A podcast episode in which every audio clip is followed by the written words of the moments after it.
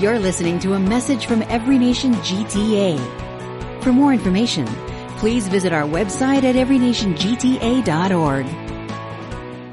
Well, good morning to you all, and welcome to our online uh, church service. My name is Richard. If you don't know who I am, and it's great to be with you as uh, we continue in our fall teaching series. I, I don't know about you, but if you haven't had the opportunity to come out to one of our in-person inner services, I really encourage you to do that. We're up to doing them twice a month. You'll see the schedule a little bit later on in the service, but I've just really been enjoying just being back in person. Um, I've got to, I got to admit being, being preaching in front of live human beings has been a real gift. And so even though I'm not quite doing that today, um, it's still a great joy to be able to connect with you. And so we're going to dive in and continue.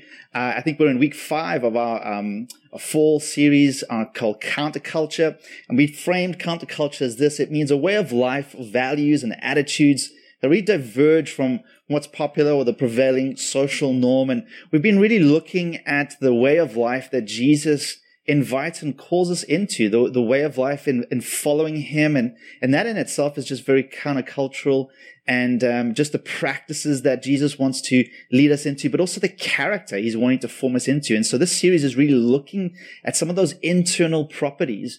And so it's not so much the, the countercultural um, challenge out there as it is as much in each one of our hearts. We, we kicked off this series by talking about the war within and how even if you are a follower of Jesus, there's still a war within what your flesh you, you want and the way of Jesus calls you into. And so, um, I think Sheila was talking about how this series is framed as to be like a mirror to us, kind of gauge where we're at, where, where the deficiencies in our character, and where might Jesus, by his Spirit, wanting to produce some of that life-giving character in and through us. And so I can't think of a more countercultural topic today than the topic of patience. So we're going to be looking at patience. I, I find a deep irony that it seemed to land it on me to preach the topic of patience because I wouldn't consider myself an overly patient person. So God has his sense of humor, but uh, as much as this, as this message is for you and I, we're going to go to scripture and see what scripture tells us about patience today. And we're going to look at patience over resentment. The key scripture we've been using is from Galatians 5. I'm going to read it again. It really just sets up what we've been doing throughout this fall series. It says, but the fruit of the spirit is love, joy, peace, patience, kindness, goodness, faithfulness, gentleness, self-control. Against such things there is no law. And those who belong to Christ Jesus have crucified the flesh with its passions and desires. If we live by the Spirit, let us, let us also keep in step with the Spirit. And so we've been looking at that. We've been looking at the wrestlings within us of what competes against love and peace and joy and, and our patience from being formed more fully in us. And I just want to point out the fruit of the Spirit. Um, you know, sometimes um, we mistake that. It's not fruits of the Spirit. It's not like here's a menu and you can select what you want. Oh, I'd like a little bit more self-control. Peace is really good in the time of anxiety and kindness, but I want none of this patient stuff and I want none of this gentleness stuff. It doesn't work like that. It's, it, this is the fruit of the Spirit and He wants to produce uh, in us all these kind of nine characteristics and qualities. And in some we have more of a proclivity towards, maybe just in our personality and our temperament, and others are a little bit more of a struggle. And so maybe you find yourself sitting in that camp today of patience. You wouldn't really consider yourself a patient person. And so I would, I would argue though, regardless of where you might find yourself on the patient spectrum, um, I think it's um, arguably we're becoming a more impatient people and a more impatient world and a more impatient culture. It's on the rise, and I was just looking as I was preparing for this message, and it really is. Science is backing up, social studies are backing that up, um, and and and the the downside of that, it's actually making us more miserable. You know, there's a connection to being patient and actually being happier, more content, more peaceful. And so as we grow in impatience, it's actually not great for us at all. And so you pick any kind of area of your life, but in almost every area, you can see a rise of an impatience growing. From investing, we want a quick way to make money. From career advancement, we don't want the track maybe our grandparents or parents were on. We want to want to climb up the track as quickly as we can. Um, road rage, right? You've seen all those like dash cam videos of just crazy road rage. If you've ever sat on the 401, you'll know what it's like to be impatient driving around in this city.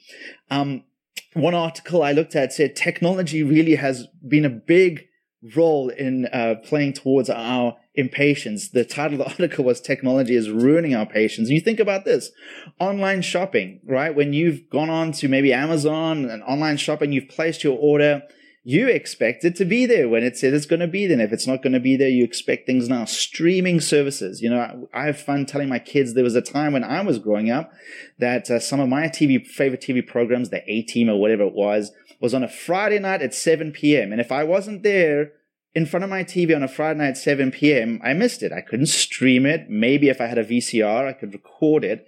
But there was nothing like if you wanted to just watch an entire series of A Team, you could do it within one day, just a few hours, just binge it. And so streaming services, social media has made us a little bit more uh, impatient as we scroll through. Clearly, cancel culture is a big. We just don't have the patience for people who just get things wrong or say inappropriate things, and and it's just a knee jerk reaction to a lot of that. And so in all of this, um, you know, even as you might reflect on it, as I reflect on it, it seems to be increasingly hard to be present in a moment. You know, even if we're physically there in a conversation with something, there's an impatience going on in our brain. We're thinking about the next thing. We're thinking, and we'll be conditioned to be much more of an impatient people and thereby much more miserable people. And so what you say, well, what's at stake? What's at stake is when we become impatient, we're becoming worse versions of ourselves and we respond and act out of that. And it really does look ugly on us as a people. Um, sustained impatience obviously leads to stress, frustration, disappointment, and to this word resentment, why we've said patience over resentment, because that is the conclusion of just impatience being sustained in our lives. We begin to resent and that is a form of anger. Resentment is just really a form of anger that um, begins to build up and um, take over uh, our internal uh, character. And so, one of the classic, the, the Bible is full of examples of of of, of giving the you know people who are patient. You look through Proverbs, maybe in a, another study, just put in the word patience and have a look what the wisdom literature says there. But I think one of the the um, sobering realities of just what's at stake when you talk about impatience or you talk about resentment is the story of Cain and Abel. And if you're unfamiliar with that story, it's one it's one of the most vivid portrayals of just how quickly the fall and sinfulness of mankind devolved. And so we have Cain and Abel, brothers, and Cain um, resents his brother in that story, he presents something to God, God accepts it. Cain presents something to God, God doesn't accept it. And that resentment towards his brother boils over in anger, and ultimately he murders the first murder recorded in scripture. He kills his brother out of that resentment. And so it's a sobering reminder of the insidious nature that impatience fostering uh, and bubbling up into resentment can have to us and, and a danger sign uh, for us. And so the question then for us, and what we're going to dive in and explore is how do you and I become more patient? And what does scripture really say about patience? And so what do we mean by patience? Well, if you look at the dictionary, here's a great definition. It's the capacity to accept or tolerate delay, trouble, provocation, or suffering or hardship without getting angry or upset and having a kind of a calm disposition towards that. And so that's a high standard right there, right? Like to kind of remain calm, not get angry, not get upset um, when there's a situation or a person in front of you provoking you or troubling you. Um, but scripture, interestingly, patience is defined in at least four different ways, or to be more specific, four directions. And so I'm excited that we're going to dive in and explore this today. And so we're going to go through them pretty quickly and then hopefully land this with just looking, okay, then how do we actually implement this and apply this in our lives? And so we're going to start first of all with patience towards us, that we're on the recipient we're the ones, the recipients of patience first and foremost. We start with God, God's patience towards us. And here's a great word, not often used in conversation table called long suffering. The ultimate picture of patience in operation is firstly God himself. Um, Exodus 34 verse 6 is a, is a key scripture. That's a scripture that's repeated many times throughout the Old Testament, a lot of the Psalms.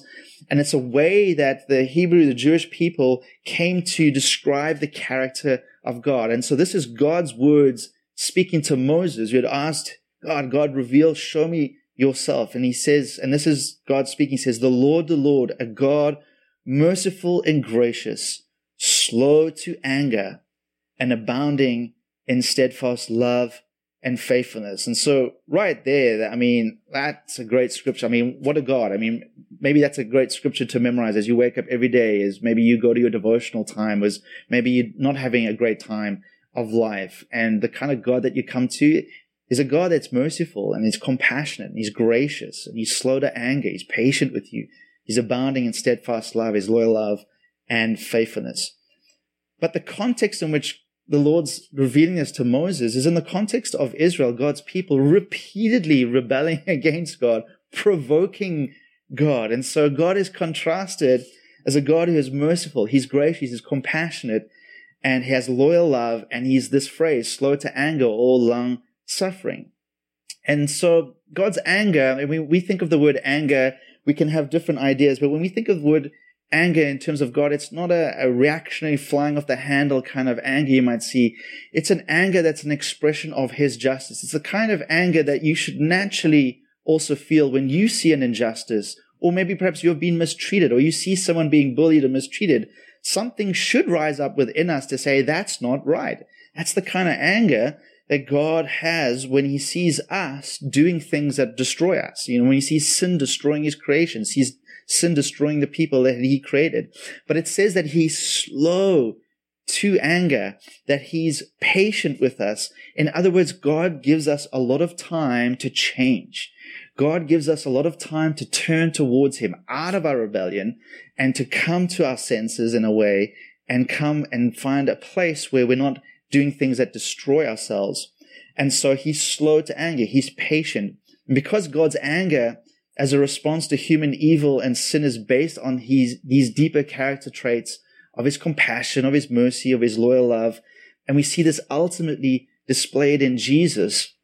We see an incredible example of what patience begins to look like for us as we move forward. Um, another scripture. So fast forward all the way now into um, one of the letters that Peter writes in the New Testament, he says this. He says, The Lord is not slow in keeping his promise, as some understand slowness.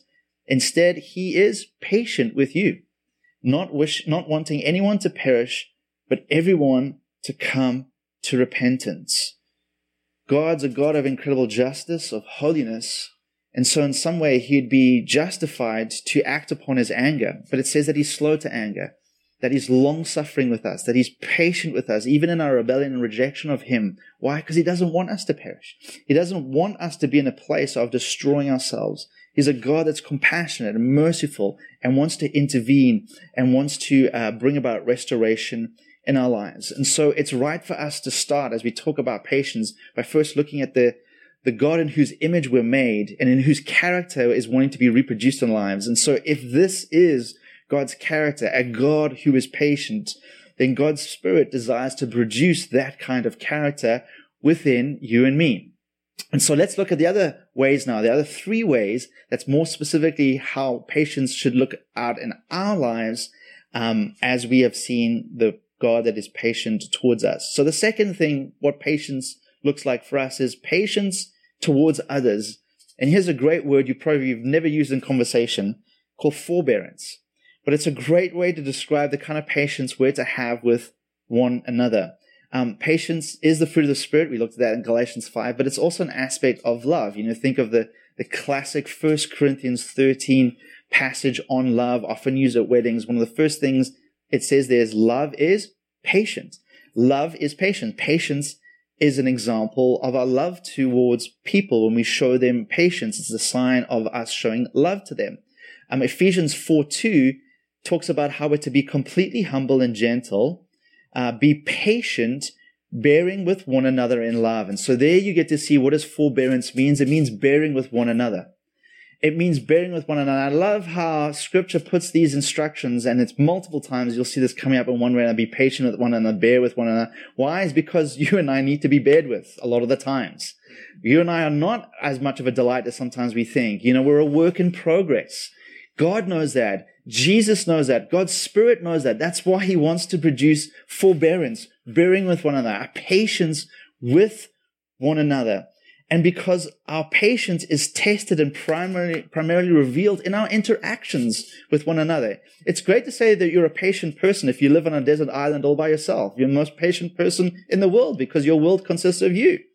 When you put some more people around you, some family, some friends, kids, you know, spouse, siblings, whatever it is, that's when patience begins to get tested. That's when patience begins, begins to get revealed or the lack of it gets revealed in our lives. And so our interactions with one another. We're to forbear one another. We're to bear with one another. It's forbearance means a patient self-control, a restraint, and a tolerance um, for one another. And so you think about the relationships in your life. You know, you think about um, I don't know if your journey was like our journey, but you, you might think, well, I'm a pretty patient guy. Then you get married and you realize just how impatient you perhaps are.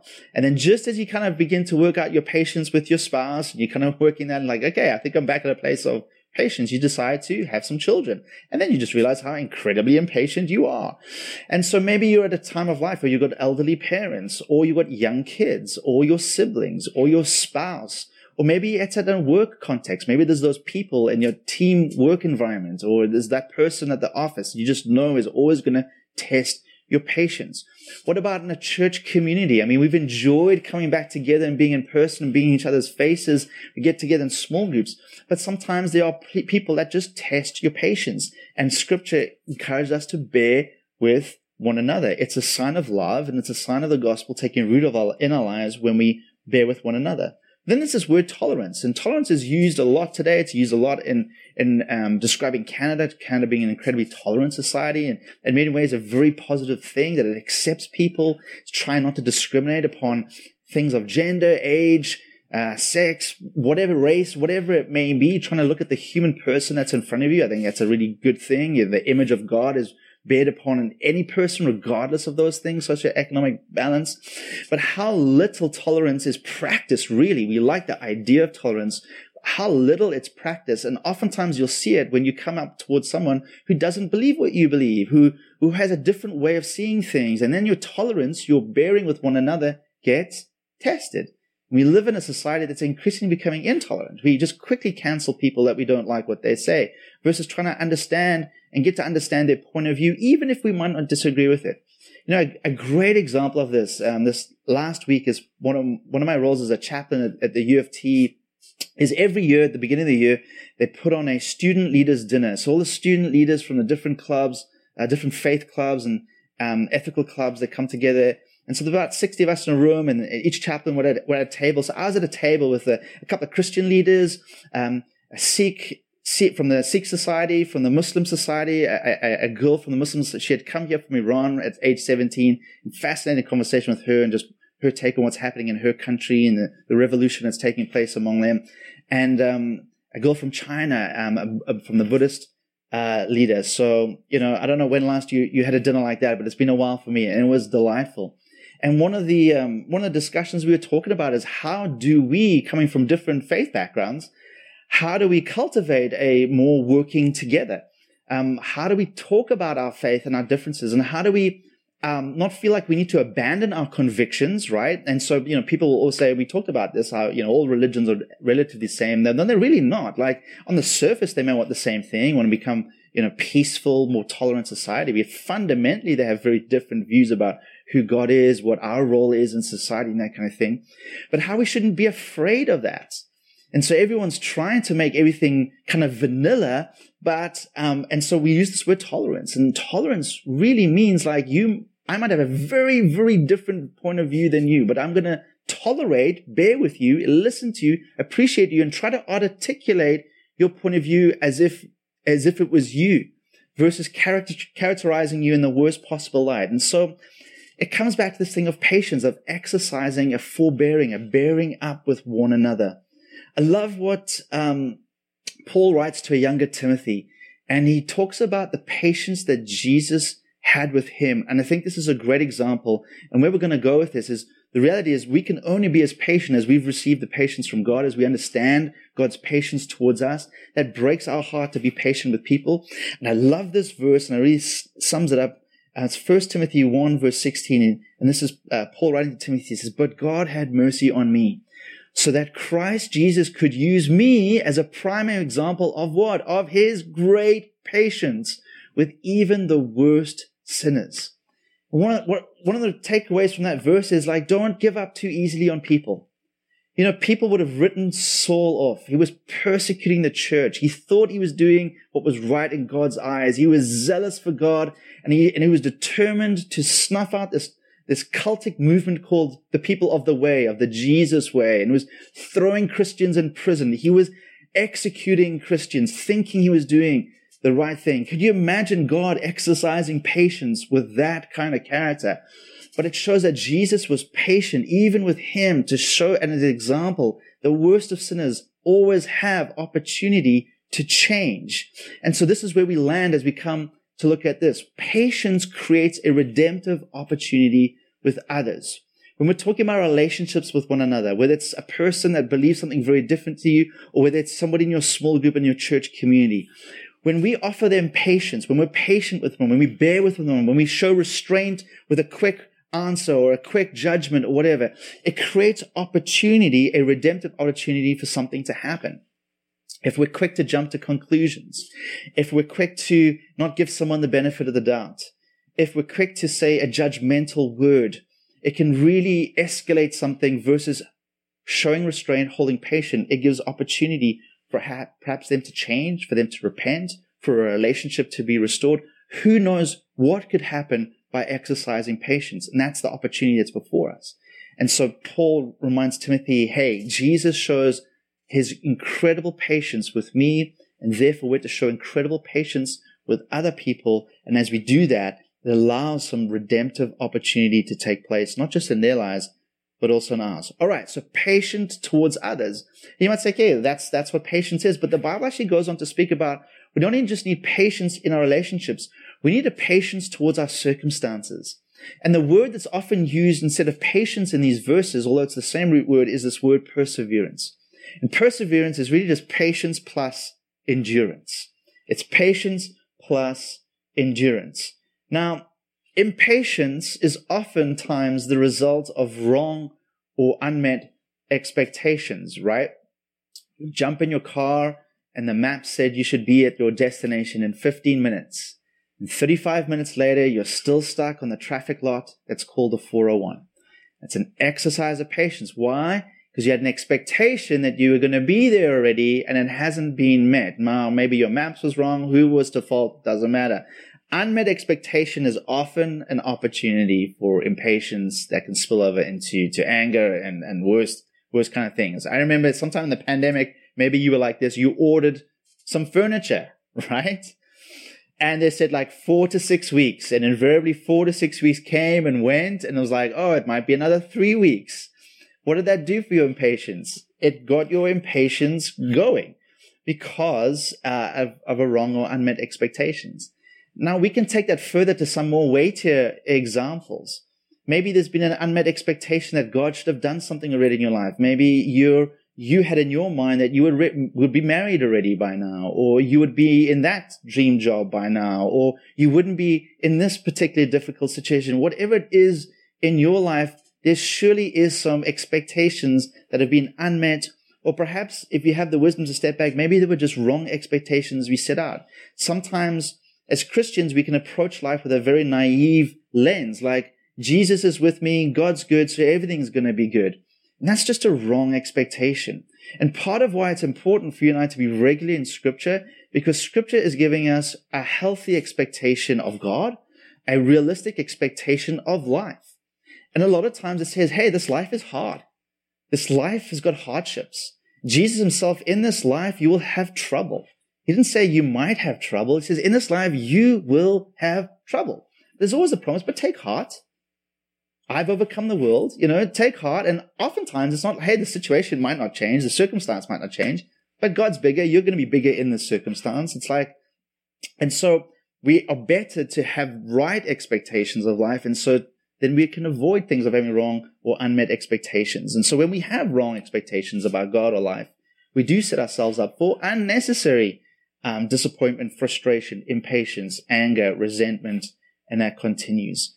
And so we want to have a realistic view of life. And so circumstances, I mean, we've talked extensively about this. We talked last week about the rise of anxiety and just the world is getting increasing anxiety. There's, there's less stability in the world. There's less certainty in the world. And I don't know if in our lifetime there is going to be a level of certainty. And so you need to, re- and that's not being negative. I think that's being realistic because it's in line with scripture. But what I do think is that if God's in our boat, we're to be the most hopeful people. If we understand God right, we have to understand history right. We're not to begin to go into despair, not to be consumed by anxiety, not to be overwhelmed with resentment towards God or towards other people. We're to have uh, a character that's being produced by the Spirit of Christ within us. Um, that's the whole point of this series of what is it going to take for that to be to be produced in us. And so perseverance in our difficult circumstances also provides us a re- redemptive opportunity. And Romans 5 verse 3 spells it out for us. It says this, let us also glory in our suffering. Wow, that's a tough scripture because we know that suffering produces perseverance. Another translation might say patience, perseverance, character, and character hope. And so we can say then that perseverance or being patient in our tough circumstances also creates a redemptive opportunity and it creates a redemptive opportunity for growth and character to develop and grow within us. Just simply in a way that it wouldn't be able to grow or develop within us if we avoid or deny or try to bypass those tough situations. And so God by His Spirit wants to produce a patience with us, a forbearance with people, but also a perseverance within us as we encounter difficult challenges or circumstances or hardships. And then lastly, there is another dimension of patience that now gets redirected back towards God. We're called to exercise patience, not just with other people, not just with circumstances, but we're actually called to cultivate and exercise patience with God. And it's patience towards God. And a word for this is persistence. And I think persistence could just be patience plus expectation. Patience plus expectation. And so we come to full circle here. We started with the God who is patient, long suffering, slow to anger with us. And now we return to exercise patience with that God. And so this is actively engaging. You know, sometimes we think of patience, maybe you think of it as being just kind of passive uh, resignation. Um, and it really isn't. I think all these things scripture's telling us this patience is an active engagement. It's actively being present with people in our circumstances and with God. It's not disengaging. It's not numbing ourselves from that kind of thing. It's a very proactive stance that we're to have. And so there's many ways that this is framed for us in scripture. There's a parable called the persistent widow.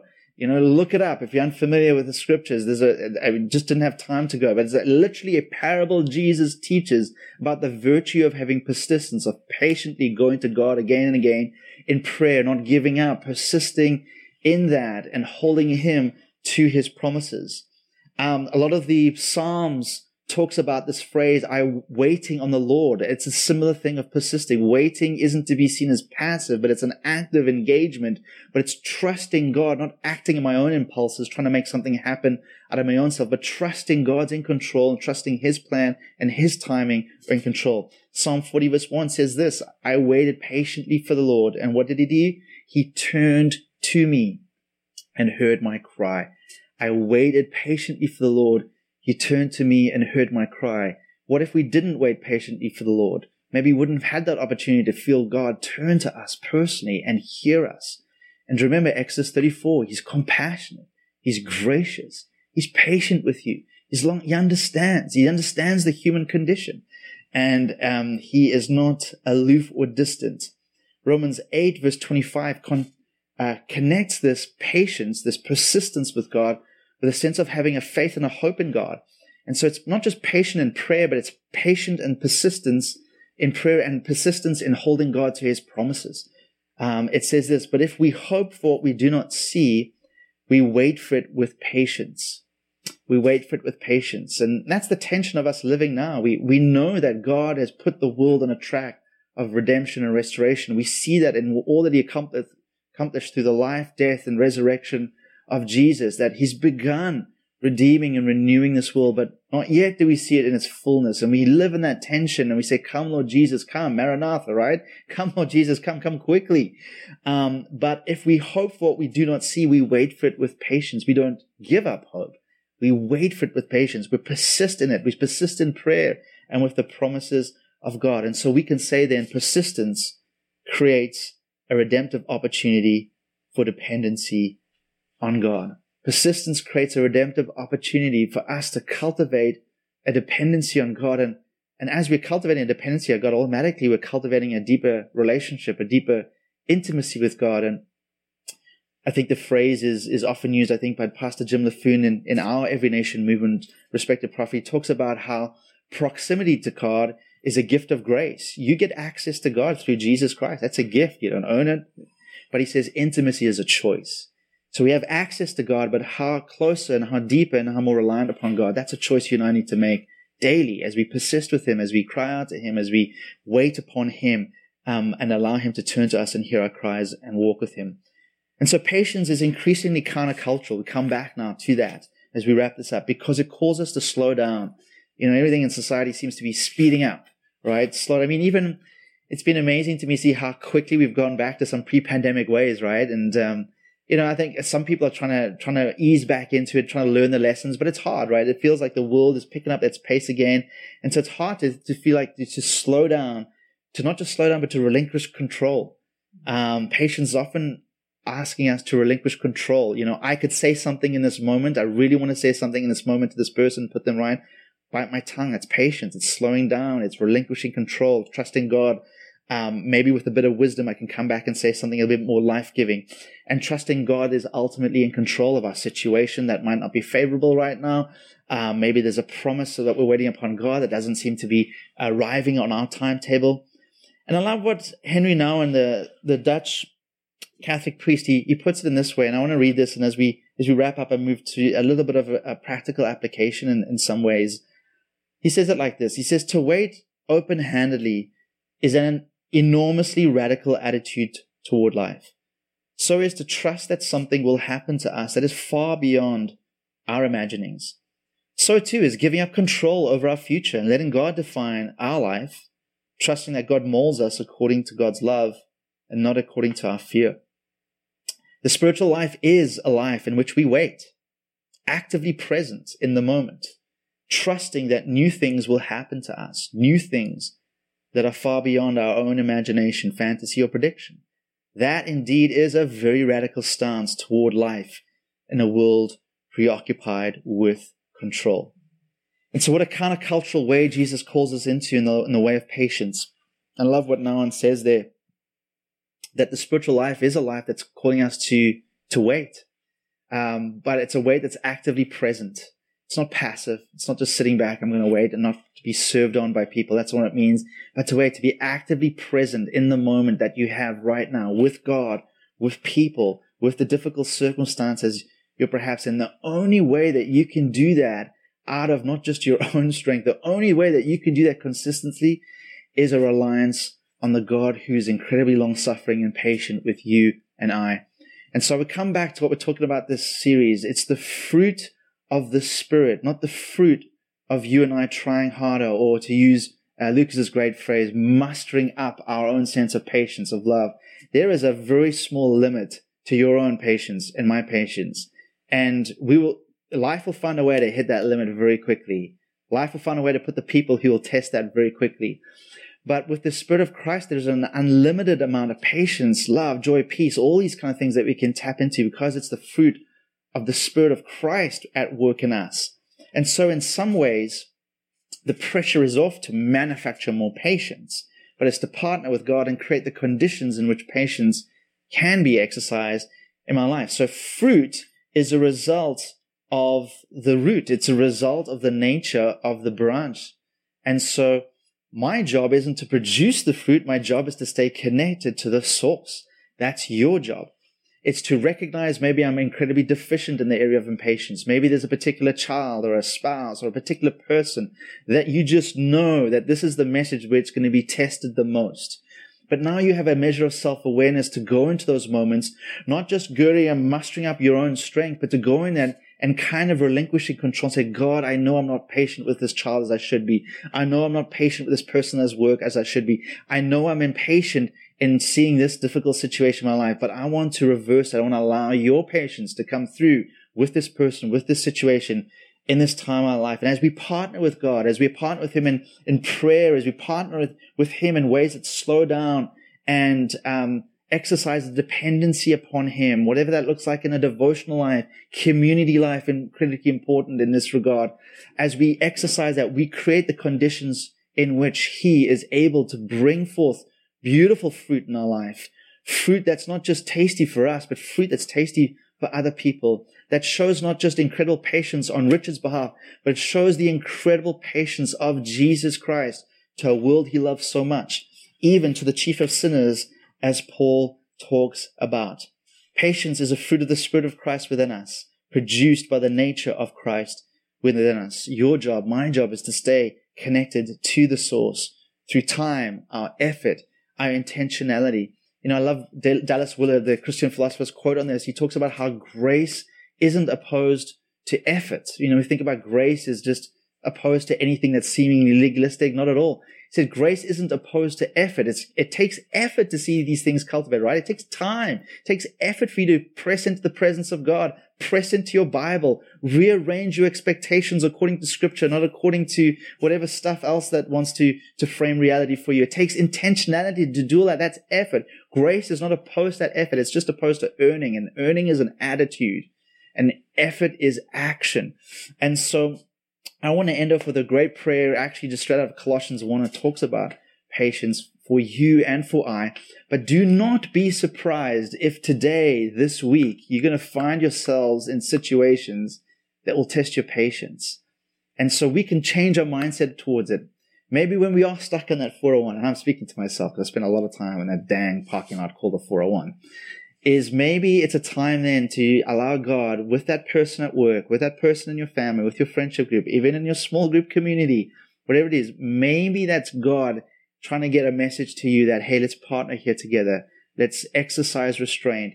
Let's exercise dependency, humility, and allow me to do something in your life. And so, um, if you will, let me pray from you from Colossians 1 today as we end this off. I pray that you will be strengthened with all God's glorious power so you will have all the endurance and patience you need. May you be filled with joy, always thanking the Father who's enabled you to share in the inheritance that belongs to his people who live in the light. God bless you. You've been listening to a message from Every Nation GTA. Thanks for joining us. For more information, visit our website at everynationgta.org.